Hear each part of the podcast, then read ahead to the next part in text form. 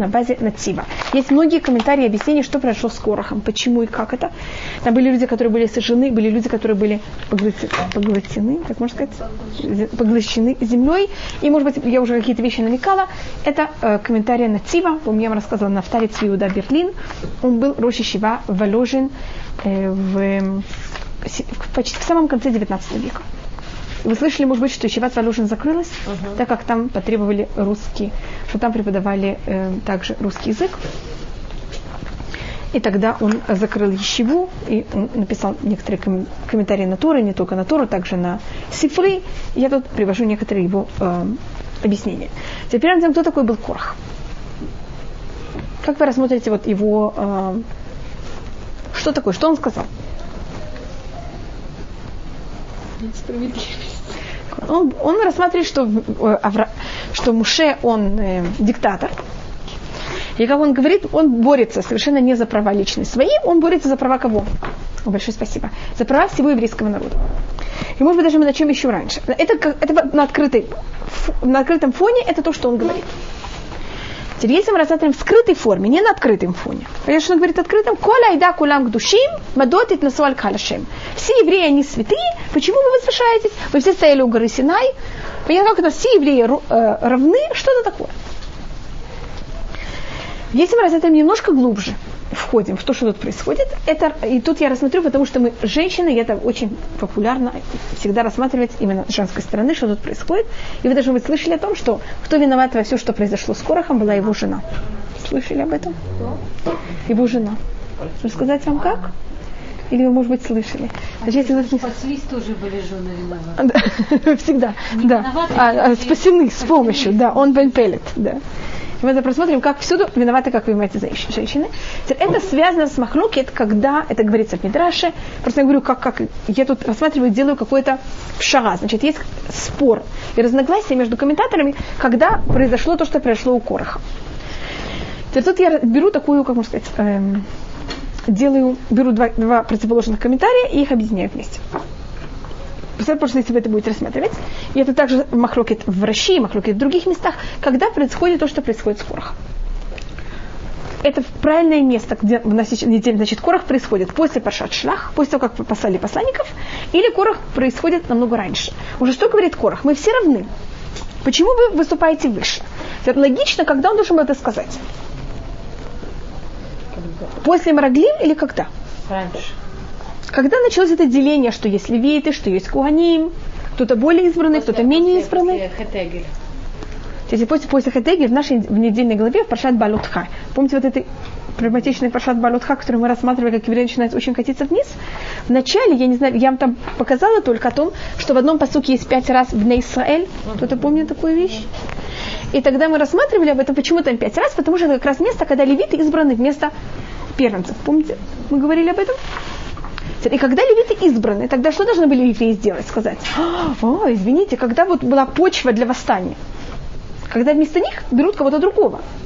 И рассматривается, что почва, э, почва восстаний, она происходит в Паршат Балутха. Корни Паршат Корах, они в Паршат Балутха.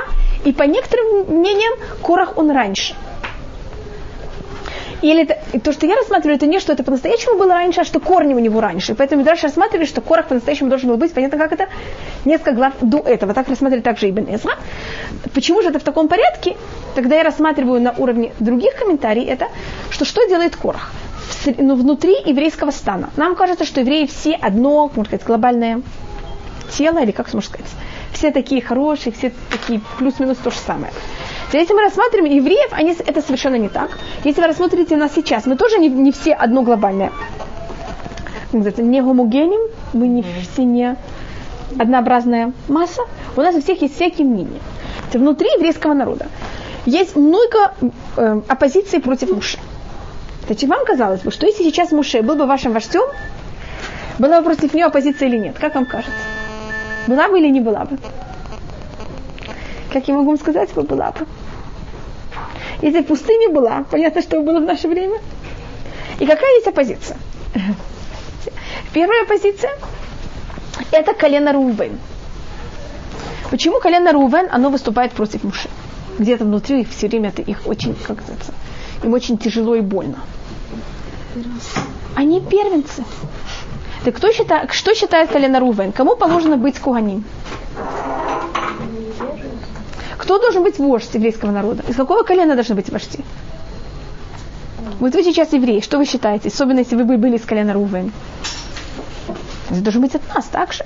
Теперь, если вы просмотрите, кто находится вместе с Корохом, потомки Рувена. Понятно, почему именно потомки Рувена подчеркиваются больше, чем все другие? Потому что они рассматривают, что у них отобрали их права. Теперь так у нас есть много осколок, так можно сказать, оппозиции. Потомки Рувена – это пример оппозиции.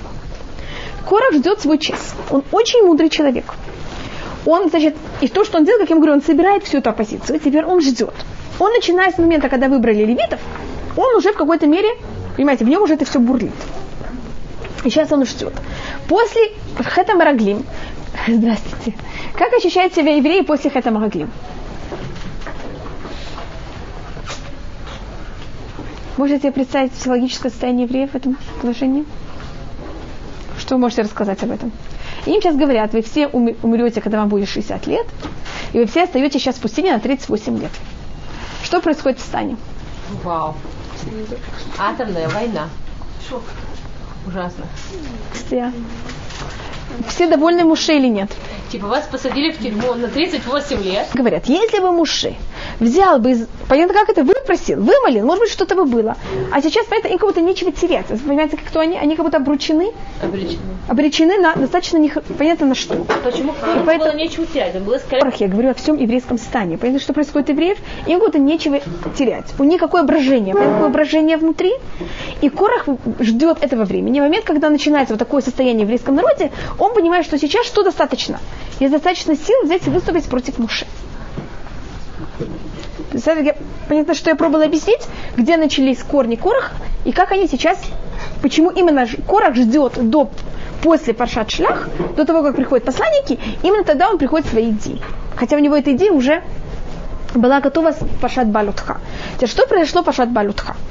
Вы знаете, что всех левитов взяли и сбрили наголо. Угу. Вы меня, кто меня спрашивал, кто меня спрашивал на прошлом уроке, почему их сбрили наголо?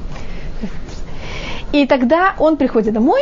Почему их избрали? Тут есть много объяснений. Одно из вещей, что они как новорожденные. Нет, как это? Они сейчас совершенно что-то новое. Медаша Асамрат также, что они, колено Леви, они же были вместо первенцев. А первенцы грешили за счет это Эгель за Вудазара, а Вудазара рассматривается как э, что-то такое самое, как можно сказать, нечистое, что это как царат, как прокажение. А вы знаете, может быть, человек, когда он очищается от прокажений, его берут и полностью бреют. Всех мест, где есть волосы, когда я говорю бреют, ему бреют брови, понятно, как это бреют полностью все. И все тело. Э, все тело там, где есть волосы. Понятно, как где есть собрание волос, как брови. И Корах приходит домой, побритый, как все левиты. Что ему говорит жена? Корах, как ты выглядишь? Тебя, ты курочка, которую, как называется, общипали? И Корах говорит, нет, так Муше тоже сделал сам себе, так сделали все левиты. И понятно, как это вот сейчас. И кроме того, что вы знаете, что Агарон взял каждого левита и поднял. Это было такое понятие, что они сейчас даны для Агарону, и они будут его, значит, как будто мере они отданы для служения в храме. И жена ему говорит, что-то, да, это вот, и вы знаете, сколько их было? Их было больше, чем 22 тысячи. И также есть вопрос, и Агарон это все сделал в один день. Типа, представьте себе, что 22 тысячи людей вы должны приподнять. Даже мы дальше смотрели, что тяжкие невозможно это делать в один день. У нас есть 12 часов в день. 12 помножите на 60 минут. Сколько у вас получится минут? 12 на... Понимаете, это у вас все равно, не, даже если каждого поднимало в течение минуты, у вас также не будет времени в, 12, в течение всех 12 часов. Теперь Арон должен был в этот день еще делать еще добавочные вещи. Поэтому там решили рассматривать, как это у Арона, сколько, как у него хотели силы, и как у него хотело время для того, чтобы приподнять в течение одного дня 22 тысячи левитов. Я тут не вхожу во все понятия, которые там рассматриваются. И тогда эм, его жена говорит, а, вы как курочки, вас также подкидывали. Просто поэтому я говорю о том, что Арон их поднимал. Только это было так понятно, как-то возвышение. А вы знаете, что можно это все рассмотреть с другой стороны также. И когда Корах ей объясняет, что вот так сделали всем левитам, и муж это сделал сам себе, она говорит, ну да, он это сделал сам себе, для того, чтобы над вами тоже посмеяться. Что, если муж тебе сказал побриться, ты побрился. Если муж тебе скажет спрыгнуть с потолка, ты тоже будешь подлезть на потолок и прыгать. Третья жена ему такую вещь сказала. Что произошло с Корохом? Он должен наказать своей жене, что не маленький мальчик? Так рассматривается, что корень всего, что происходит с Корохом, со всей его семьей, вина, виновата в этом его жена. И это у нас говорится в Мишлей. Хохмот нашим бантабита. Мудрые женщины строят ее дом, а потом посмотрим, о ком идет речь. Вейвелет биаде тарсену. А глупая женщина своими руками возьмет и все разрушит. Вейвелет биаде тарсену – это жена Короха. Видите, как она взяла, разрушила всю свою семью, и все теоретически с ее стороны бы даже никого, никто бы не остался жив. Теперь Корах, он, у него есть еще одна сторона, которую приводит Раши Мидраш он был один из тех единиц из левитов, который мог нести арон. Помните, мы говорили, что, том, что когда надо было нести арон, надо было ни на минуту, ни на чем другом не думать. И он был на таком духовно высоком уровне, что он мог, когда он нес арон, не погибать. Потому что если человек в момент, когда он нес арон, думал мгновение о чем-то другом, он на месте умирал. И Корах также был пророк на каком-то уровне, но это достаточно низкий уровень пророчества. И он знал, что от него произойдет пророк Шмуэль, который равен Муше и Арону одновременно. Потому что Шмуэль был один вождь и выполнял должности и Муше, и Аарон. Как вы говорите в псалмах, Муше и Аарон бехуанав, как будто на одной чаше, у Шмуэль бекорей шмо, а Шмуэль как будто на другой чаше. Что насмеивал Тору и все Это потом. Это потом. Значит, корни Короха. Это первая вещь, что его жена над ним посмеялась. И сейчас он должен доказать, что это не так. Поэтому если вы думаете, что вы говорите что-то вашему мужу, и вашему мужу это совершенно не важно, это совершенно неправда. Ему это очень важно. Даже если вам кажется, что это совершенно не так, это где-то оседает, и непонятно, понятно, как это, через сколько времени, когда это как-то может взять и выйти. И второе, вторая проблема Короха это, что у него было какое, снова мы говорим о великом человеке, так, как мы говорю, что он нес Арон, у него было какое-то понятие высокомерия. И как-то и высокомерие может взять и сделать человеком неописуемые ужасные вещи. Тогда он приходит и начинает решать, что, значит, как это восстать. Теперь какая реакция Муше на восстание у Короха? Он молится за Короха. Что делает Кор, Муше? Когда начинается восстание? Что да? Сначала он идет в Битюк и пробует с ним разговаривать. пробует как-то взять и, чтобы это махлокится тихо. Теперь, может быть, вы слышали Мидрашим, который Корах рассказывал, или что он говорил, до этого есть наш Паша Тицит, и он рассматривает, что если есть одежда, которая калечит кулат хелет, если даже такое выражение на иврите, это такое, когда вы говорите о ком-то, что он э, талит, да, талит это нахон, это муше также потом. Талит чокулат хелет, значит, одежда, талит, который полностью голубого цвета. И цвета морской волны. Это понятие того, что он и коротко это говорит, если есть у кого-то такой талит, должен ли он нести и иметь в себе титит, который там есть только одна синяя ниточка. И уже говорят, конечно, нахон, если вы знаете, должны были быть семь белых ниточек и одна синяя ниточка. И Кора говорит, ну посмотрите, какая глупость. Если вся одежда белая, тогда достаточно одну синюю ниточку. Если вся одежда синяя, нужно одну, еще также добавить одну синюю ниточку. Если весь дом полон книгами Торы, нужно ли мезуза? Весь дом же полон книг Торы. Теперь, что хочет этим сказать Корах? Какую, какую он идею хочет нам пересказать? Пожалуйста. Что если э, весь... И ты. Зачем надо кого-то, кто выделялся? Если весь, вся комната полна святыми книгами, зачем нужна Иисуса? Нужно за это имеется в виду Муше и Арон. Если вся одежда голубого цвета, зачем что надо? Одну синюю ниточку. Это как, кто нам не нужен? Мы все мы сами с усами это называется. Угу. Мы все сами все можем делать. Нам не нужно никого, чтобы был выше нас. Мы все можем все понять и все знать сами. И этим рассматривается, что Корах был первым кем? Если мы возьмем Короха и переведем его на модерный язык, как вы называете таких людей, которые так говорят? Как это? Да. И, ну, ну вот люди, которые говорят именно когда это в плане иудаизма. Реформисты. Нахон, реформист. Корах рассматривается первым реформистом. Он говорит, мы все слышали все от Всевышнего. Нам не нужен Муше. Значит, кто нам не нужен? Нам не нужны рабаним. У нас достаточно, понятно, святых книг, и кто не нужен, чтобы кто-то это комментировал. И поэтому Муше на это очень тяжело реагирует, потому что он понимает опасность этой вещи, потому что сейчас пройдет какое-то понятие реформизма в иудаизме, понятно, к чему это может привести, полностью возьмет и разломает полностью понятие устного предания. Он говорит, мы все слышали у то, мы слышали все у горы Синай слова Всевышнего. Значит, мы все слышали какую Тору? Письменную Тору, тогда это еще не записано, но будто слышали все от Всевышнего. И а, против чего выступает Корах? Против того, что делает Муше. Он говорит, все, не все, что делает Муше, это от Всевышнего. Муше также что-то выдумывает сам. Что такое реформисты? То, что говорят раввины, частично это, это их мышление, может быть, это неправильно, это не всегда релевантно. Это почему мы рассматриваем Короха как первого реформиста. То, что говорит Всевышний, конечно, мы слышим. Но то, что говорят раввины, это уже неизвестно, и непонятно, как это так или не так. И он это начинает не с поколением после Муше, понятно, с кем это начинает? С первым поколением, которое дал саму Туру. Говорит то, что почему-то это совершенно нечестно. Муше сам, он кто такой? Он также вождь еврейского народа, он сделал своего брата главным кугеном. Вы замечаете, это какая-то, как это называется? Протекция, битюк. Что это такое? Теперь тут есть еще одна еще глубокая вещь, у меня только нет доски для того, чтобы это все нарисовать. У Леви было четверо сыновей. Гершон, Кат и Мрари.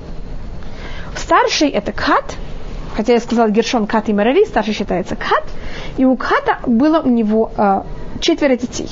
Это запомните, если я так скажу? Четверо детей Ката – это Амрам, Ицхар, Хеврон и Узель. Амрам, помните, кто такой Амрам? Это отец Муше. Амрам, Ицхар, Хеврон и Узель. Старший сын, понятно, что ему положено больше всех. Так кто у него получается? У э, Амрама у него два сына, Муше и Арон, кто они такие? Они вожди еврейского народа. Сейчас надо было взять и сделать вождем над, над коленом Кат значит, вот это под колено. Есть колено Леви, глав, вождь колена Леви это Аарон, а сейчас надо под колено. Значит, на Гершом есть какой-то вождь, над э, Мераре есть какой-то вождь, сейчас нужен вождь над Катом. Что считает э, Корах? Кто сейчас следующий? Если Амрам получил, его сыновья получили две должности, он сын Ицара, это второго. Сейчас кто должен быть вождем колен, э, под колено Кат? Он, конечно же. Это почему сейчас Корах? Он сын Ицара. А Муше берет, и вы знаете, кого выбирает? Или Цафан, сын Узиэля. Это самого маленького. Сын самого маленького. Почему он так сделал колдуны? И тогда Корах говорит, Это почему я говорю про Гава? Что это такое? У него были личные какие-то вещи, которые ему очень мешали. Тогда он начинает, а, это так, это, понятно, как это? Он говорит, все, что говорит Муше правильного, но вот это, это не может быть, что так ему Всевышний сказал. Это Муше сам решил по себе. Теперь, когда кто-то говорит, что что-то Муше делает сам, то, что называется меда, то от своего мнения, он теоретически говорит о чем? Что все, что нам, не все, что говорит нам Муше, это от Всевышнего. А если не все, что он говорит, это от Всевышнего, тогда мы можем с этим спорить, оспаривать. Это уже не явно правильно. Поэтому почему это называю как начало реформизма? Мы считаем, что все, что правде, все, что делал Муше, это было прямо и только того, что ему сказал Всевышний. И Всевышний, так как он знал, кто такой Корах, поэтому Всевышний сказал, нет, это не будет Корах, а кто это будет? Это будет Элицефан, сын Узиэля. И это не решение Муше, это так решил Всевышний. И то, что Муше пробует сказать Кораху, мы ничего не решили, я ничего не решил о себе, я ничего не решил о Аароне, это не Всевышний так сказал делать. Не я решил, что понятно, как это. Вот я сын Амрама, я себе беру одну должность, я моему брату даю другую, я делю, понятно, как это, всем моим знакомым родственникам, что им положено. А это решение Всевышнего, не мое. Если вы помните, когда Всевышний хочет выбрать Муше, что делает Муше тогда? Спорит в течение семи дней, не хочет эту должность. Понятно, сейчас все называется, корни греха Короха. Если это недостаточно, есть еще одна вещь, может быть, вы об этом слышали, что Корах, он был один из самых богатых людей в мире.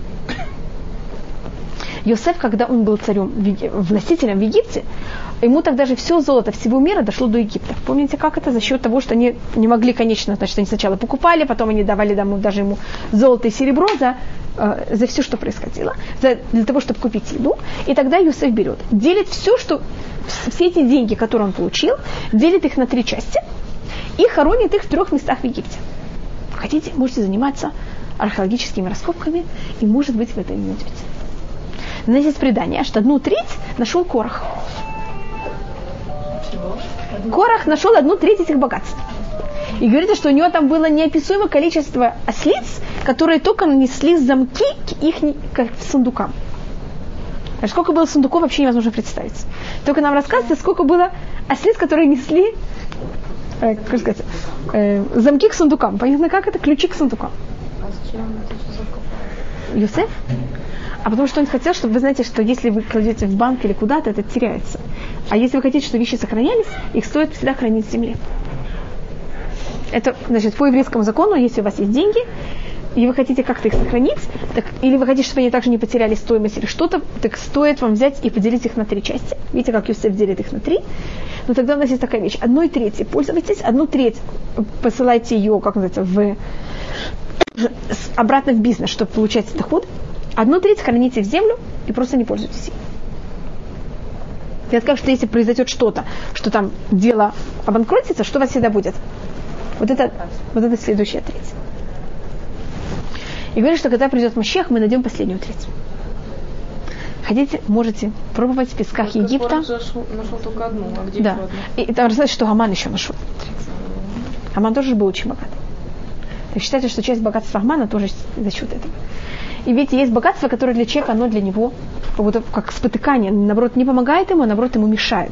Потому что он был такой богат, значит, Корах что считает? Я такой богатый!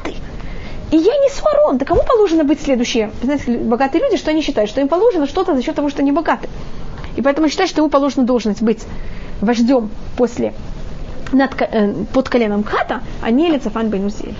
Как выбирает это Всевышний. Видите? И это одно из понятий выбора, который есть у человека. Понятно, что это рассматриваю? Человек, мы рассматриваем человека как что-то такое одно, как можно сказать, одно целое, человек совершенно не одно целое. Человек есть уйма всяких извилин. Вы согласны с этим или нет? У нас есть и то, и другое, и пятое, и десятое одновременно. И поэтому, когда мы рассматриваем человека, мы должны. Посмотреть его со всех глобальных сторон. Так, значит, у нас есть проблема богатства Короха, у нас есть проблема назначения Лицефан сына Узиэля, у нас есть проблема жены Короха. Видите, сколько у нас уже было вещей? И все это вместе мы сейчас доходим до того, что, конечно, происходит. Извините. И тогда Корах, значит, когда он это все начинает, Муше пробует сначала то, что сказала Юхевет, он пробует взять с ним и как-то помириться. И Муше к ним идет и пробует с ними как-то разговаривать, уговорить, чтобы такой вещи не было. И говорит, что как были спасены сыновья Короха, это мы постепенно просто рассматриваем, вы даже знаете, что они попали в землю и потом как-то вышли. Что Муше, когда приходит к ним, они не знали, что делать. С одной стороны, должны встать перед Муше, потому что у них не рав. С другой стороны, они поняли, что если они встанут при Корохе перед Муше, вы знаете, что им папа сделает? Это будет явно некий будав. И они не знали, что делать. Говорится, что вот то, что у них было, понятно, как это вот эти вот ощущения, потому что нам кажется, что Муше идет, Муше с ними пробует разговаривать, пробует их уговорить, и так вот ничего не помогло.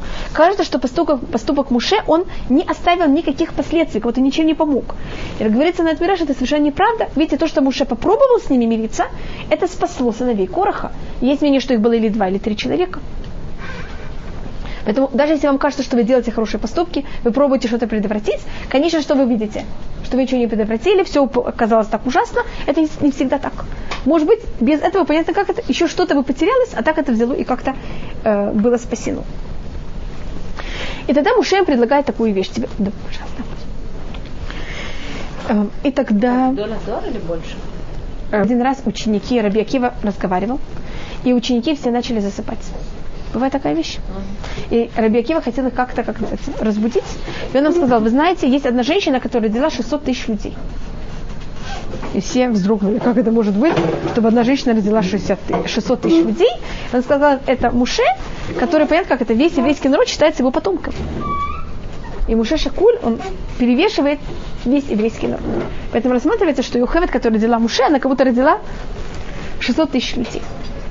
Это только вот то, что вы спрашивали, поэтому я рассматриваю, что... А вы знаете, что когда вы говорили о детях или учи- учеников, понятно, почему я это рассматриваю как сравнение, что все на каком-то уровне рассматривают как дети Муше и дети Йохевет также. И Муше в какой-то мере все случаи, когда кто-то себя ведет- плохо. Когда был хет Амараклим, когда был хет какой, Хаэгель, какой еще хет, а мит, митониним. В любом грехе, что делает Муше, когда евреи себя плохо ведут? Он молится за них. Что происходит в Корохе? Муше не молится за них. Муше просит Всевышний, не принимай их молитву, не принимай их жертву, накажи их. Сделай так, чтобы земля открыла рот, и они про- провалились. Вы читали такую вещь? Значит, единственный раз во всей истории, что там уже что делать? Совершенно не заступается за народ, за евреев или за тех, кто грешат, а наоборот, значит, если это был Корах, извините, если это был до этого Хета, Марагли, э, Хета Эгель, Муше попросил, чтобы стерли его имя. Фашат Балютха, что мы видели, что просит Муше, что Всевышний его убил, только чтобы он не видел ужас, который произойдет с еврейским народом. А в Корах, наоборот, Муше просит наказания на Корах. И может быть то, что мы рассматривали, будет понятно, почему он это требует. Так как он видит в Корахе первого как вы его назвали? Реформистов. И понимает, что это ужасная опасность для всего еврейского народа, что если сейчас Корах не будет тяжело наказан, что произойдет с еврейским народом? У нас просто нет ни религии, ничего, и все сейчас распадается. И то, что он требует такое ужасное наказание против Кораха, это не потому, что он хочет наказать Кораха, он просто хочет защищать весь еврейский народ. Тогда то, что э, происходит вокруг Кораха, есть еще 250 людей. Как я им говорила, эти 250 людей, они в основном из колена Рувен, и они не, как говорится, не одна, когда масса, она не однородная масса, uh-huh. не есть многих, многие люди. Теперь есть не часть людей, которые особенно из колена Рувен, которые по-настоящему хотят быть э, левиты, хотят исполнять должность куаним, и до того, как был Хета Экель, они были те, кто приносили жертвы. И для них это было великолепное какое-то неописуемое возвышение. И они хотят это духовное возвышение еще раз. И они согласны во имя этого, для того, чтобы попробовать это еще один раз, даже погибнуть.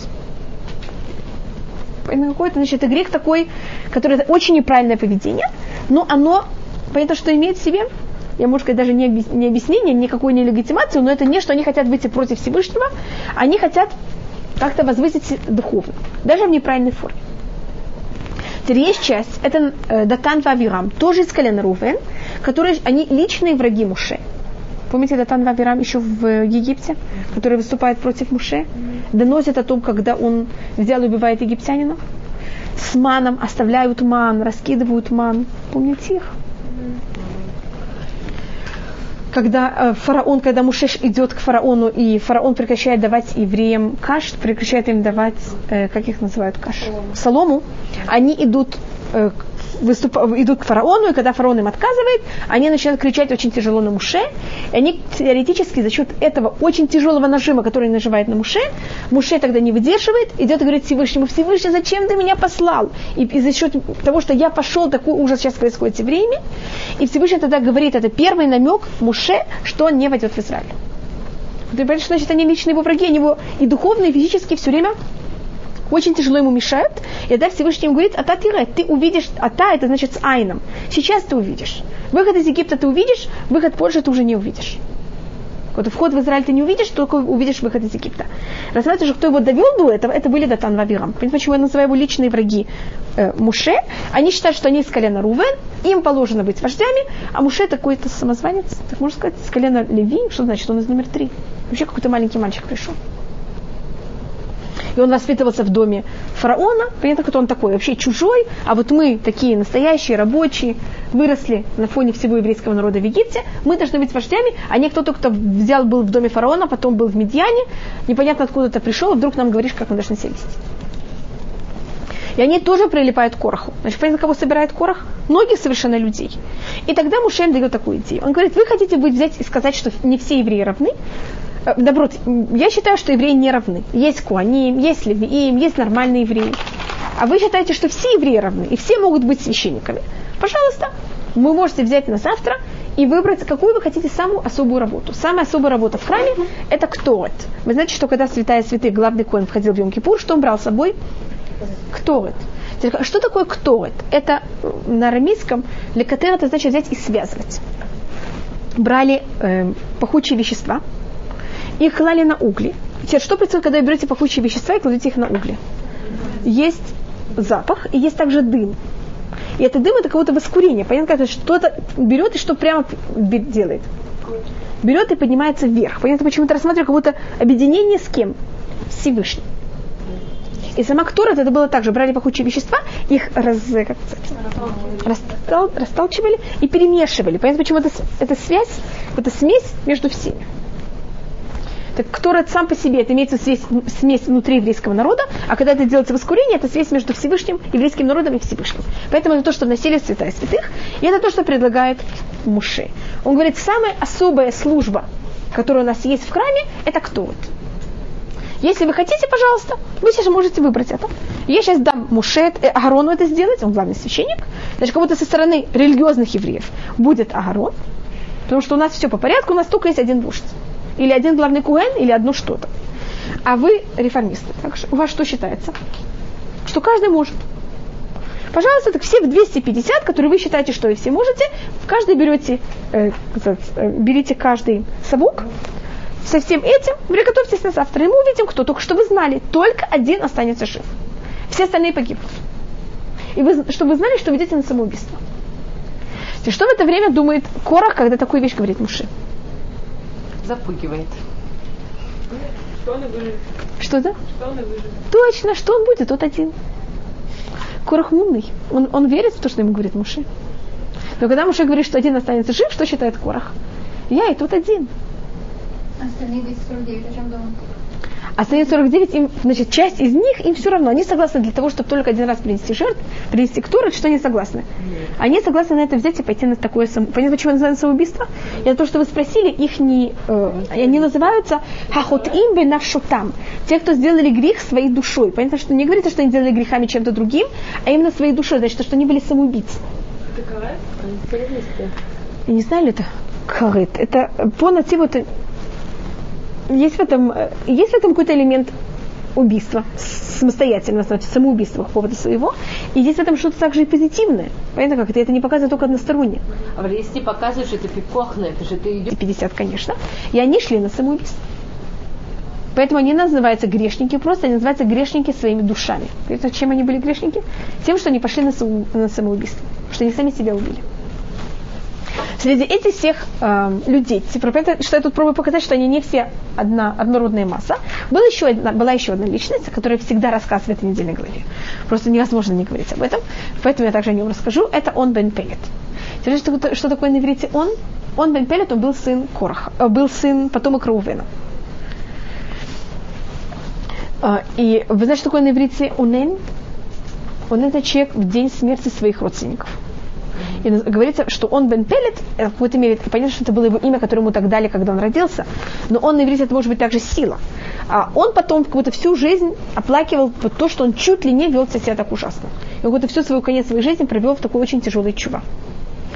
И он, значит, это же колено охватило в основном колено Леви, э, колено Рувена, извините. Понимаете, почему колено Рувена я ему не говорю, потому что они были первенцы. Есть еще одно объяснение, почему это охватило колено Рувен. Помните, что мы когда-то рисовали здесь, где находится каждое колено, как они были э, распределены в пустыне? Может быть, мы да, тут еще увидим. Три с каждой стороны в середине мешкан, а в середине вокруг мешкана был, было колено Леви. Церкхат был на юге, а, а на юге был также Рувен. Так понятно, что такое? Это говорит на это Раши. Ой ля Раша, ве ой ля Шхину. Как плохо для плохого, как плохо для его среды. И так как Рувен были рядом с Катом, были рядом с Корохом, так они поэтому восприняли больше всех вот эту теорию Короха. И добавочно, что у Рувена есть то, что они первенцы. И это как раз задело эту жилку в них, и поэтому, поэтому это все превратилось в очень тяжелую вещь. И, и тогда он, Бемпелет, решил, конечно, что он тоже идет с Корохом на все, что это. Он приходит домой, говорит, вот, мы сейчас идем восставать против Муше. Понятно, какой там будет разговор. Тогда ему жена говорит, она пробовала как тут говорить. Сейчас, сейчас вы посмотрите, как женщина должна разговаривать. Значит, она могла сказать ему, и то, что она не сказала совершенно, только мужика. Что значит, ты восстаешь против Муше? Он кто на то? Это же невозможно. Он сам говорил Всевышнему, был 40 дней на, на горе Синай. Такие разговоры помогут или нет? М-м. Он, во-первых, это сам знает или нет? Не знаю. Конечно. Она ему говорит, знаешь что? Если сейчас Муше первый, ты второй. А если будет Корах первый, кто ты будешь? Тоже второй. Какое тебе дело? Да чего это тебе? Но все-таки неудобно, я договорился и так далее. Понятно, как это? Значит, понятно, какой логика она с ним разговаривает? Она говорит, ты знаешь что, идем. Первым делом поешь, попей. Она, значит, не спорила с ним дальше. Она видела, что ни с кем. Значит, она пробовала как-то страсть и немножко успокоить. Увидела, что это невозможно. Что она тогда дала ему? Поесть, попить. Вы понимаете, что попить? То, что дают обычно в Советском Союзе попить. И он заснул. И она сейчас, и тут надо также понять, что есть случаи, когда мы должны себя вести, конечно, скромно. Но скромность это тоже не единственная наша цель в жизни. Есть случаи, когда наоборот, для того, чтобы что-то сделать правильно, надо выйти из каких-то рамок. Значит, должно быть, конечно, в рамках халаха, Что она делает? Она берет не у двери, значит, не, не выходя в шатер, а у двери шатра, значит, как будто внутри дома. Она берет, оголяет свою голову и начинает ее мыть. А он сейчас спит. Приходят посланники Короха, его звать на их собрание. Они открывают дверь. Что они видят? Женщина. Без кисурош, не покрытой головой. Ой, ужас, они убегают.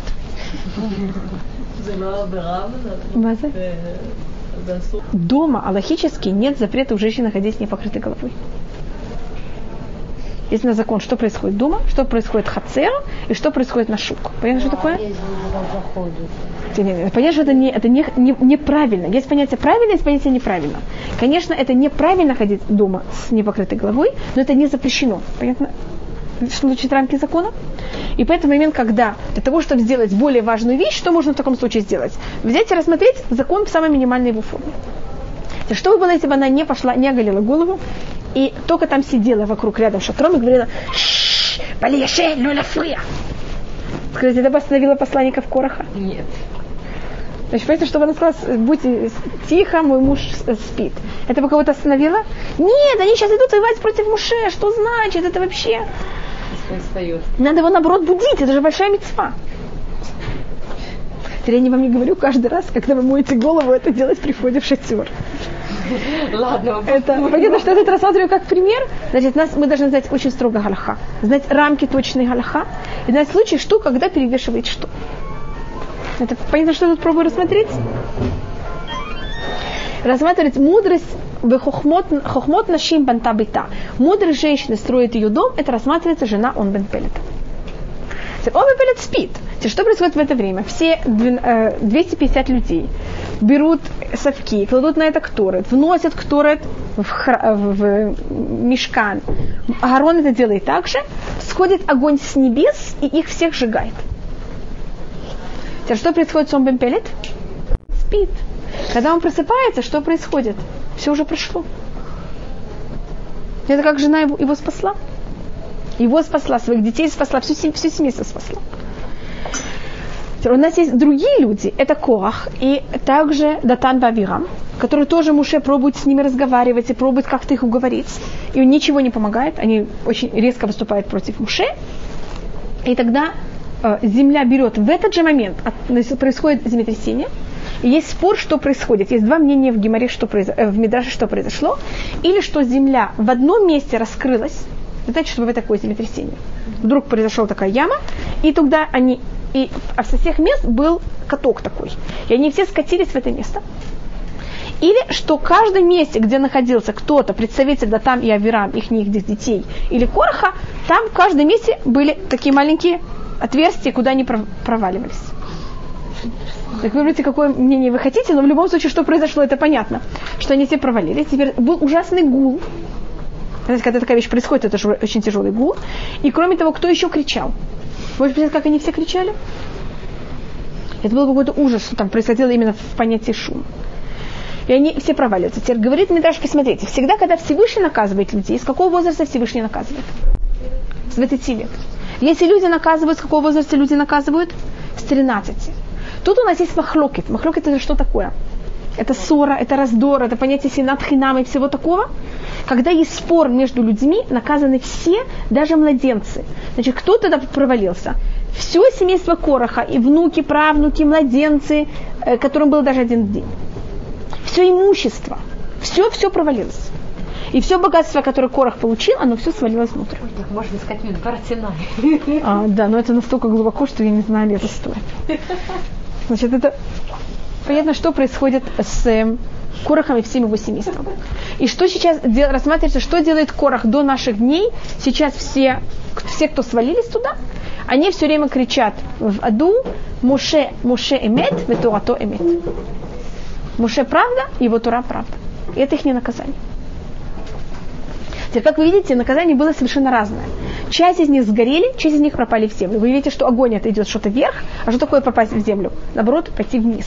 Значит, поэтому тут есть разница. Те, кто хотели как-то иметь связь с Всевышним и как-то возвыситься с помощью жертвоприношений, их на каком-то уровне, если можно так сказать, это очень неправильно, но все-таки Всевышний это принял на каком-то уровне, и что с ними произошло. Они сгорели. А те, кто выступали на более низком уровне, именно хотели власть против Муше, что с ним произошло? они пропали внутрь, вниз, теперь Корах рассматривается, он был и среди тех, кто сгорели, и среди тех, кто провалились. У него были обе стороны одновременно. И что он не есть плоские люди, а есть выпуклые. Корах он очень выпуклое существо. Понятно, что это значит, что у него были и, и, и то, и другое одновременно. Я бен гам бен они и гам бен они влаим это называется. Если кто там сейчас скажет, что какая-то, у кого-то есть ложечка или какая-то какая-то вещь от короха, это неправда. Все вещи, даже любая ниточка, которая принадлежала короху, все провалилось в яму. Значит, видите, какой ужас махлюкет? Оно берет просто и отбирает все. Теперь сыновья Короха, они взяли, значит, вошли, оказались там внутри. Но так как они начали немножко дум, делать чува за счет того, что Муше к ним пришел, и они еще не знали, встать перед Муше, не встать перед Муше за счет отца, когда вот это происходит землетрясение, они же все время были еще в мыслях, что и как. И Всевышний тогда сделал так, что они когда падали, они куда-то попали на какой-то там камень или на что-то, и, конечно, они взяли и вышли из-под земли, нашли какой-то там туннель и вышли наружу. Можете представить, как они себя ощущают после этого? Когда они же человечки были уже, понятно, где-то. Захоронены, и как-то они вышли, и они пишут псалмы. И у нас есть шир или маскиль или разные заголовками Ливней Корах. И есть в Тегилим, и есть спор, были два сына Кораха, которые спаслись, или три сыновья Кораха. Но два или три сыновья Короха, потому что говорится ливней корах. Понятно, как это? Мы знаем, что это множественное. Кен, есть много. Махлокет в Туре. Значит, если у нас позитивная, кто, любой вещи, скажем, если мы говорим о милости, хесед, это позитивная вещь, нахон? Но есть хесед, когда он уже не имеет рамки, тогда это очень негативная вещь. Секунду. В мире ничего не может быть односторонним. Не может быть только позитивная вещь. Есть позитивная сторона и негативная сторона. Так как махлокет в Туре это одна из самых хороших вещей, потому что через это мы только можем рассмотреть правду в Туре. То есть даже махлокет вне рамках Туры, понятно, что такое? Это самое ужасное. И всегда то, что у нас рассматривается, позитивная махлокет и негативная. Так корах выхода то, это символика негативной махлокет. А Гилель Бешамай, это понятно как это? Это позитивная махлокет. И Ария Кадош, он показывает, где мы видим также еще в другом месте в Тегилим Кораха. Вы говорите, бывает перек цади бет бетегилим. Это перек, который говорится в Кавалят Шаббат. Мизмор шир льема Шаббат, вы говорите? Там говорится в конце почти цадик, катамар и фрах. Помните?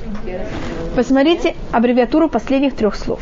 Цадик, к, катамар и фрах. Видите корах? Так вам, где бы вы искали Кораха? Вы бы его искали в Цадика Тамарифрах? Но конец Цадика Тамарифрах, понятно, значит в конце? В конце Цадика Тамарифрах это Корах. Значит, Корах также, конечно, будет как-то исправить. И тем, что произошло с Корахом, это не первоначально, это, конечно, доказывает, насколько Муше прав. Значит, вы можете доказать, что Муше прав, тем, что вы верите в него, что вы его слушаетесь, что вы себя правильно ведете. Но вы точно так же доказываете, что Муше прав, тем, что вы проваливаете землю. Понятно, почему тем, точно так же вы доказываете, что Муше прав, потому что все видят, привести к тому, что все будут знать, что Муше правед, прав, тем, что мы слушаемся его, или можем доказать о том, что Муше прав, понятно чем? Тем, что Хас Махалева то, что произошло с Корохом. Если мы это происходит в позитивной форме, тогда мы, конечно, за это получаем награду. И тогда мы рассматриваемся в аббревиатуре обычно в начале в начале слов.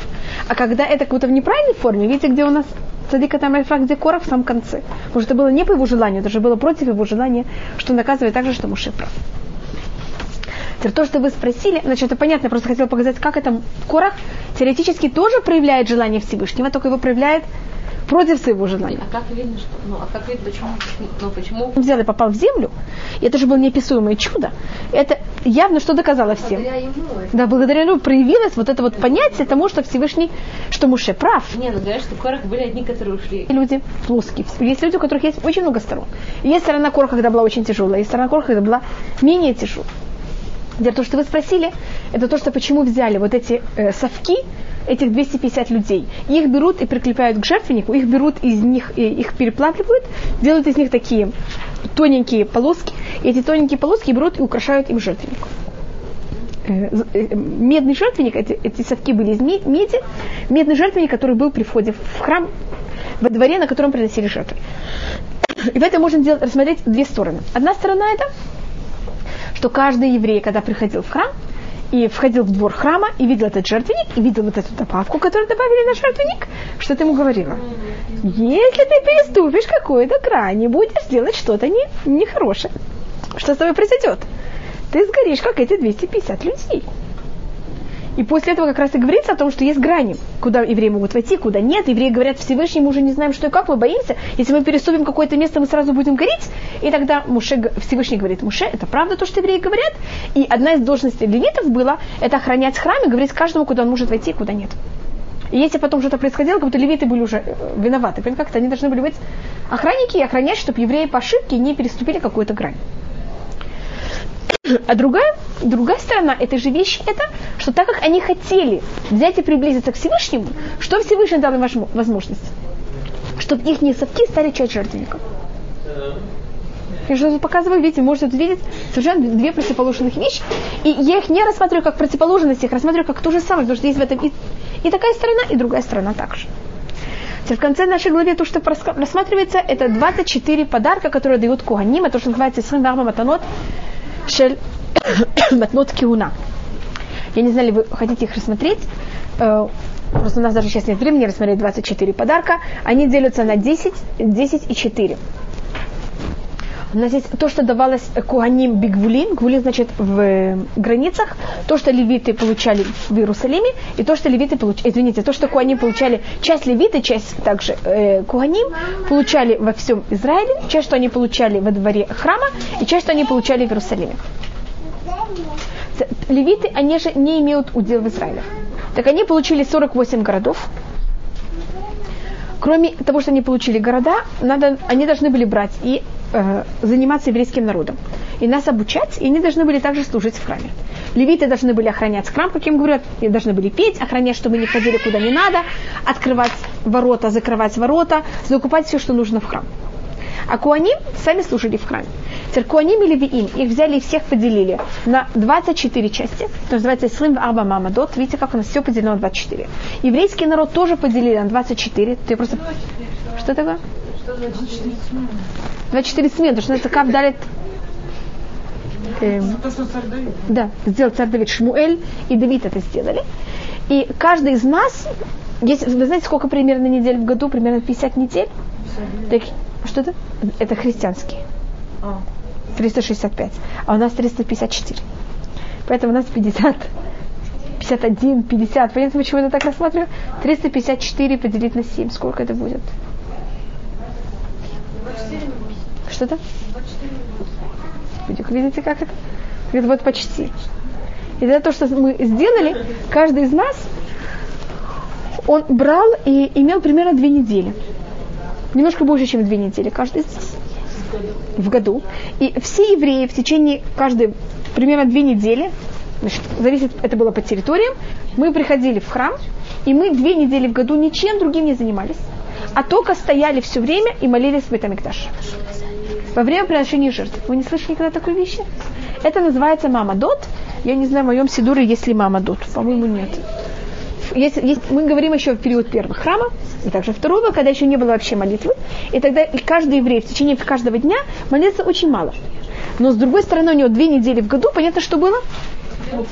Такое очень серьезная молитва. И так, так как приносили жертву от всего еврейского народа. Но когда, вы знаете, когда приносите жертву от всего еврейского народа, это, это просто ни от кого. Почему я смотрю, как ни от кого, кто, кто там находится.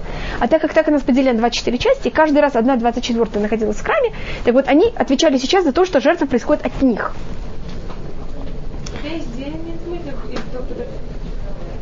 И они также, мы, мы могли также между собой, скажем, нас было, два, нет, только днем. Нас 24, одна, мы одна 24 от всего, всего еврейского народа, мы могли тоже делиться под, понятно, как это, по каким-то там подделениям. И теперь левитам что им надо? Для того, чтобы существовать. Так как они все время должны работать в храме. Или обучать нас.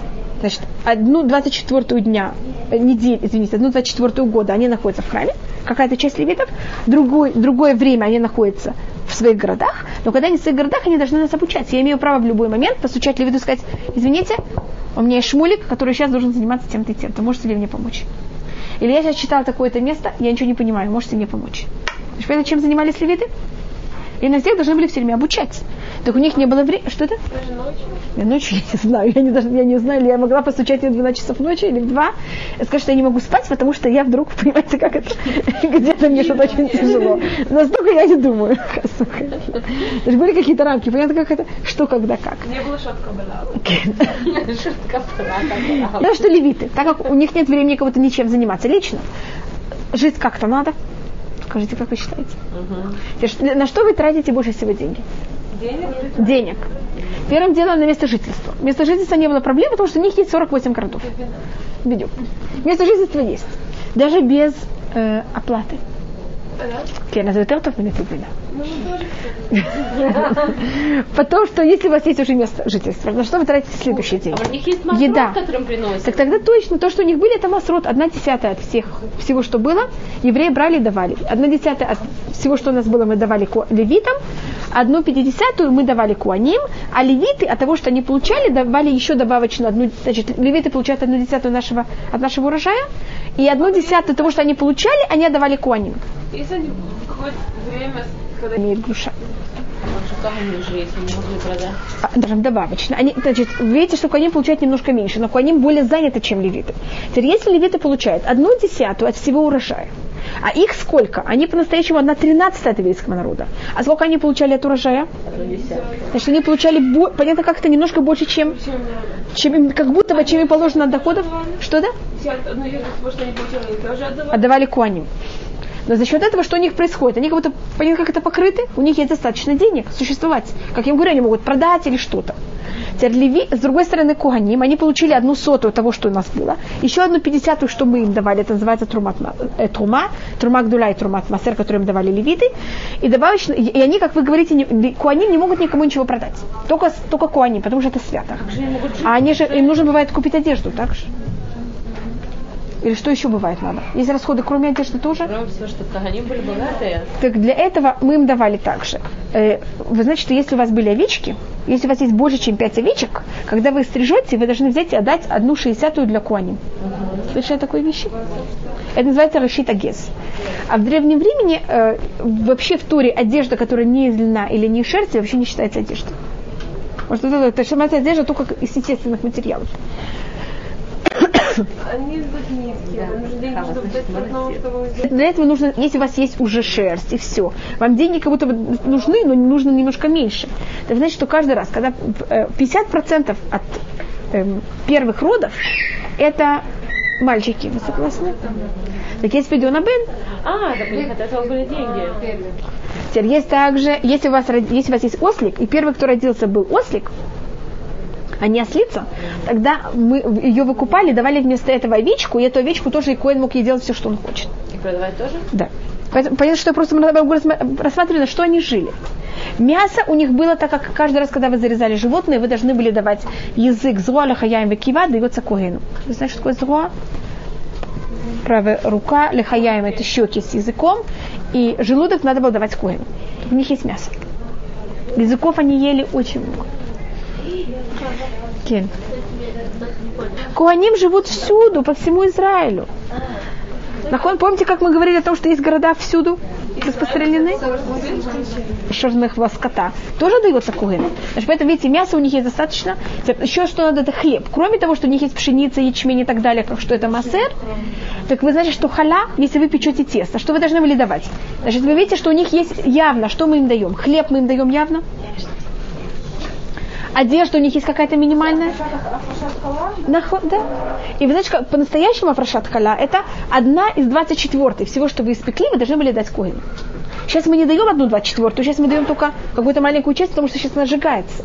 Но когда без Раташем будет Бейтамикдаш, и мы все будем теурим, каждый раз, когда будете что-то выпекать, вы должны будете дать одну 24 коину. Скажите, а ее можно выпнуть два кулечка? То если я стригу, если у меня есть овечки, я стригу, я должна дать шерсть кугену. Что нашей недельной главы все это говорится, сколько давалось куаним, от чего и сколько и так далее. Только я тут немножко только показала, я даже не рассмотрела все, что дается, только рассмотрела по сортам. Значит, дается главная вещь – еда. И посмотрите, какое, значит, хлеб. Больше всего, понятно, почему хлеб. Мясо и также масрут. Это пшеница, ячмень и так далее. И какой-то немножко деньги. Понятно, почему я говорю немножко. Для того, чтобы они могли как-то су- существовать. Теперь есть также херем, это что, если кто-то, если было такое понятие, кто-то говорит, вот это херем для Всевышнего. Так если не, что если вы сказали, что это херем для Всевышнего, это дается куаним. Есть там спор, там херем для бедакабайт, там хер, харамим для куаним. Я тут но были еще какие-то возможности, что какие-то вещи просто кто-то там решил сделать подарок, и тогда это также получали куаним. Вот вы даете что-то как не то, что цдака, а как подарок Всевышнему. Делили между собой. Да, и они это как-то делили между собой точно.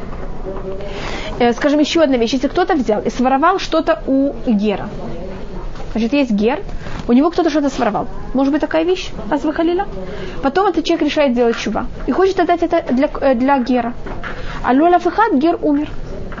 И у него нет, никто, он не успел жениться. Может быть такая вещь?